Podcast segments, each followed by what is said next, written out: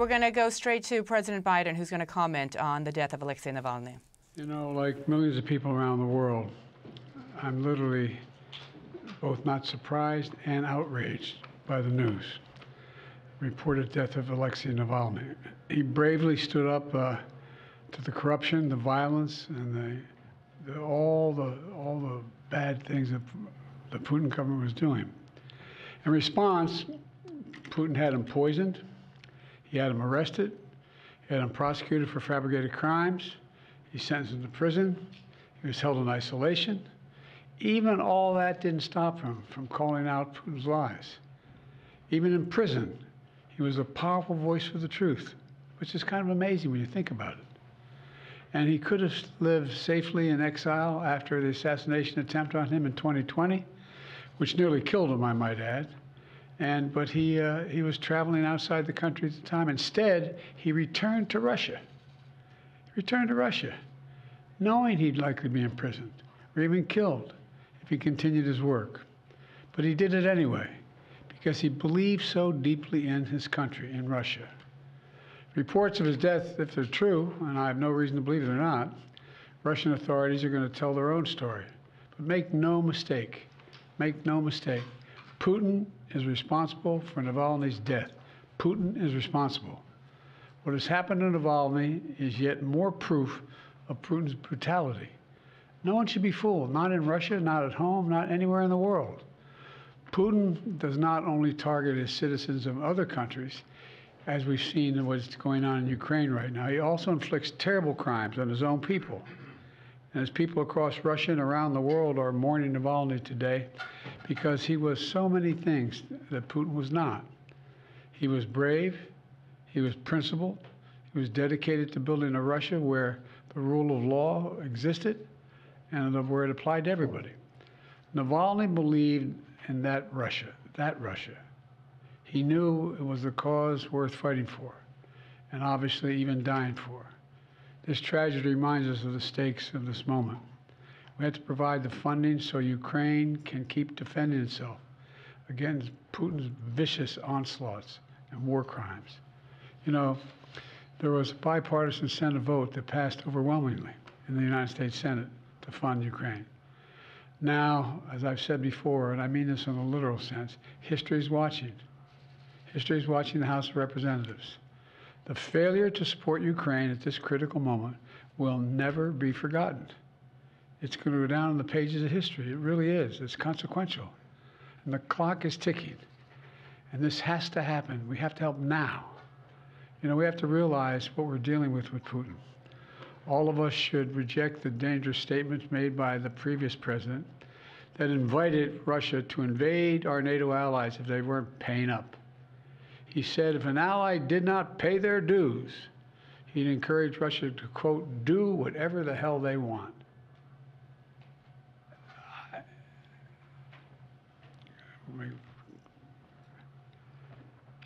I guess I should clear my mind here a little bit and not say what I'm really thinking. But let me be clear. This is an outrageous thing for a president to say. I can't fathom.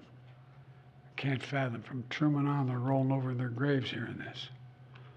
As long as I'm president, America stands by our sacred commitment to our NATO allies, as they have stood by their commitments to us repeatedly Putin and the whole world should know if any adversary were to attack us, our NATO allies would back us. And if Putin were to attack a NATO ally, the United States will defend every inch of NATO territory. Now is the time for even greater unity among our NATO allies. To stand up to the threat that Putin's Russia poses. You know, I send my deepest condolences to Alexei's staff and supporters.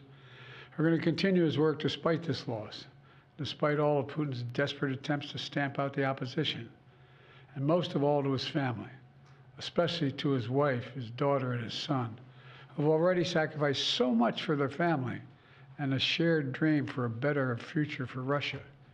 So I just want to say God bless Alexei Navalny. His courage will not be forgotten, and I'm sure it will not be the only courage we see coming out of Russia in the near term. Thank you. I'll be happy to take a couple questions. Sir, first, was this an assassination? The answer is that we don't know exactly what happened, but there is no doubt that the death of Navalny was the consequence of something that Putin and his, and his thugs did. And to be clear, you warned Vladimir Putin when you were in Geneva of devastating consequences if Navalny died in Russian custody. What consequences should he and Russia face? That was three years ago. In the meantime, they faced a hell of a lot of consequences. They've lost and/or had wounded over 350,000 Russian soldiers. They've made them a position where they've been subjected to great sanctions across the board, and we're contemplating what else could be done. But the, the, what we were talking about at the time, there were no actions being taken against Russia, and that, look all that's transpired since then. Can you say How whether do you you're, think whether this- you're looking at increasing sanctions on Russia right now? We're looking at a whole number of options. That's all I'll say right now. Is there anything you can do to get ammunition to the Ukrainians without a supplemental from Congress? No, but it's about time they step up, don't you think? Instead of going on a two week vacation. Two weeks. They're walking away. Two weeks. What are they thinking? My God, this is bizarre. And it's just reinforcing all the concern and, and, and almost, I won't say panic, but real concern about the United States being a reliable ally. This is outrageous. Are you more confident now that you'll get the Ukraine aid, given what's happened today? Well, I hope to God it helps. But I mean, the idea we need anything more to get the Ukraine aid. I mean, I mean, this is in light of a former president's statement that saying Russia, if if they haven't paid their dues to us, go get them. Come on, what are these guys doing? What are they doing? Sir, how concerned are you about the anti-satellite capability that Russia is developing? And what is your administration planning to do in response? First of all, there is no nuclear threat to the people of America or anywhere else in the world with what Russia is doing at the moment, number one. Number two, anything that they're doing and or they will do relates to satellites and space and damaging those satellites potentially. Number three, I, there is no evidence that they have made a decision to go forward with doing anything in space either. So what we found out, there was a capacity to launch a system into space that could theoretically do something that was damaging.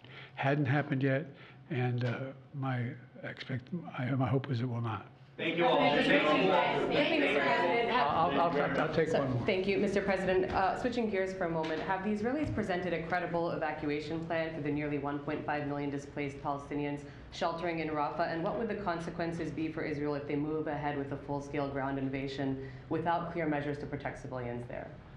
Well, first of all, I've had extensive conversations with the Prime Minister of Israel over the last several days, almost an hour each. And uh, I've made the case, and I feel very strongly about it, that there has to be a, uh, a temporary ceasefire to get the prisoners out, to get the hostages out. And that is underway. I'm still hopeful that that can be done. And in the meantime, uh, I don't anticipate, I'm hoping that, uh, you, that the uh, Israelis will not make any massive land invasion in the meantime. Um, so it's my expectation that's not going to happen.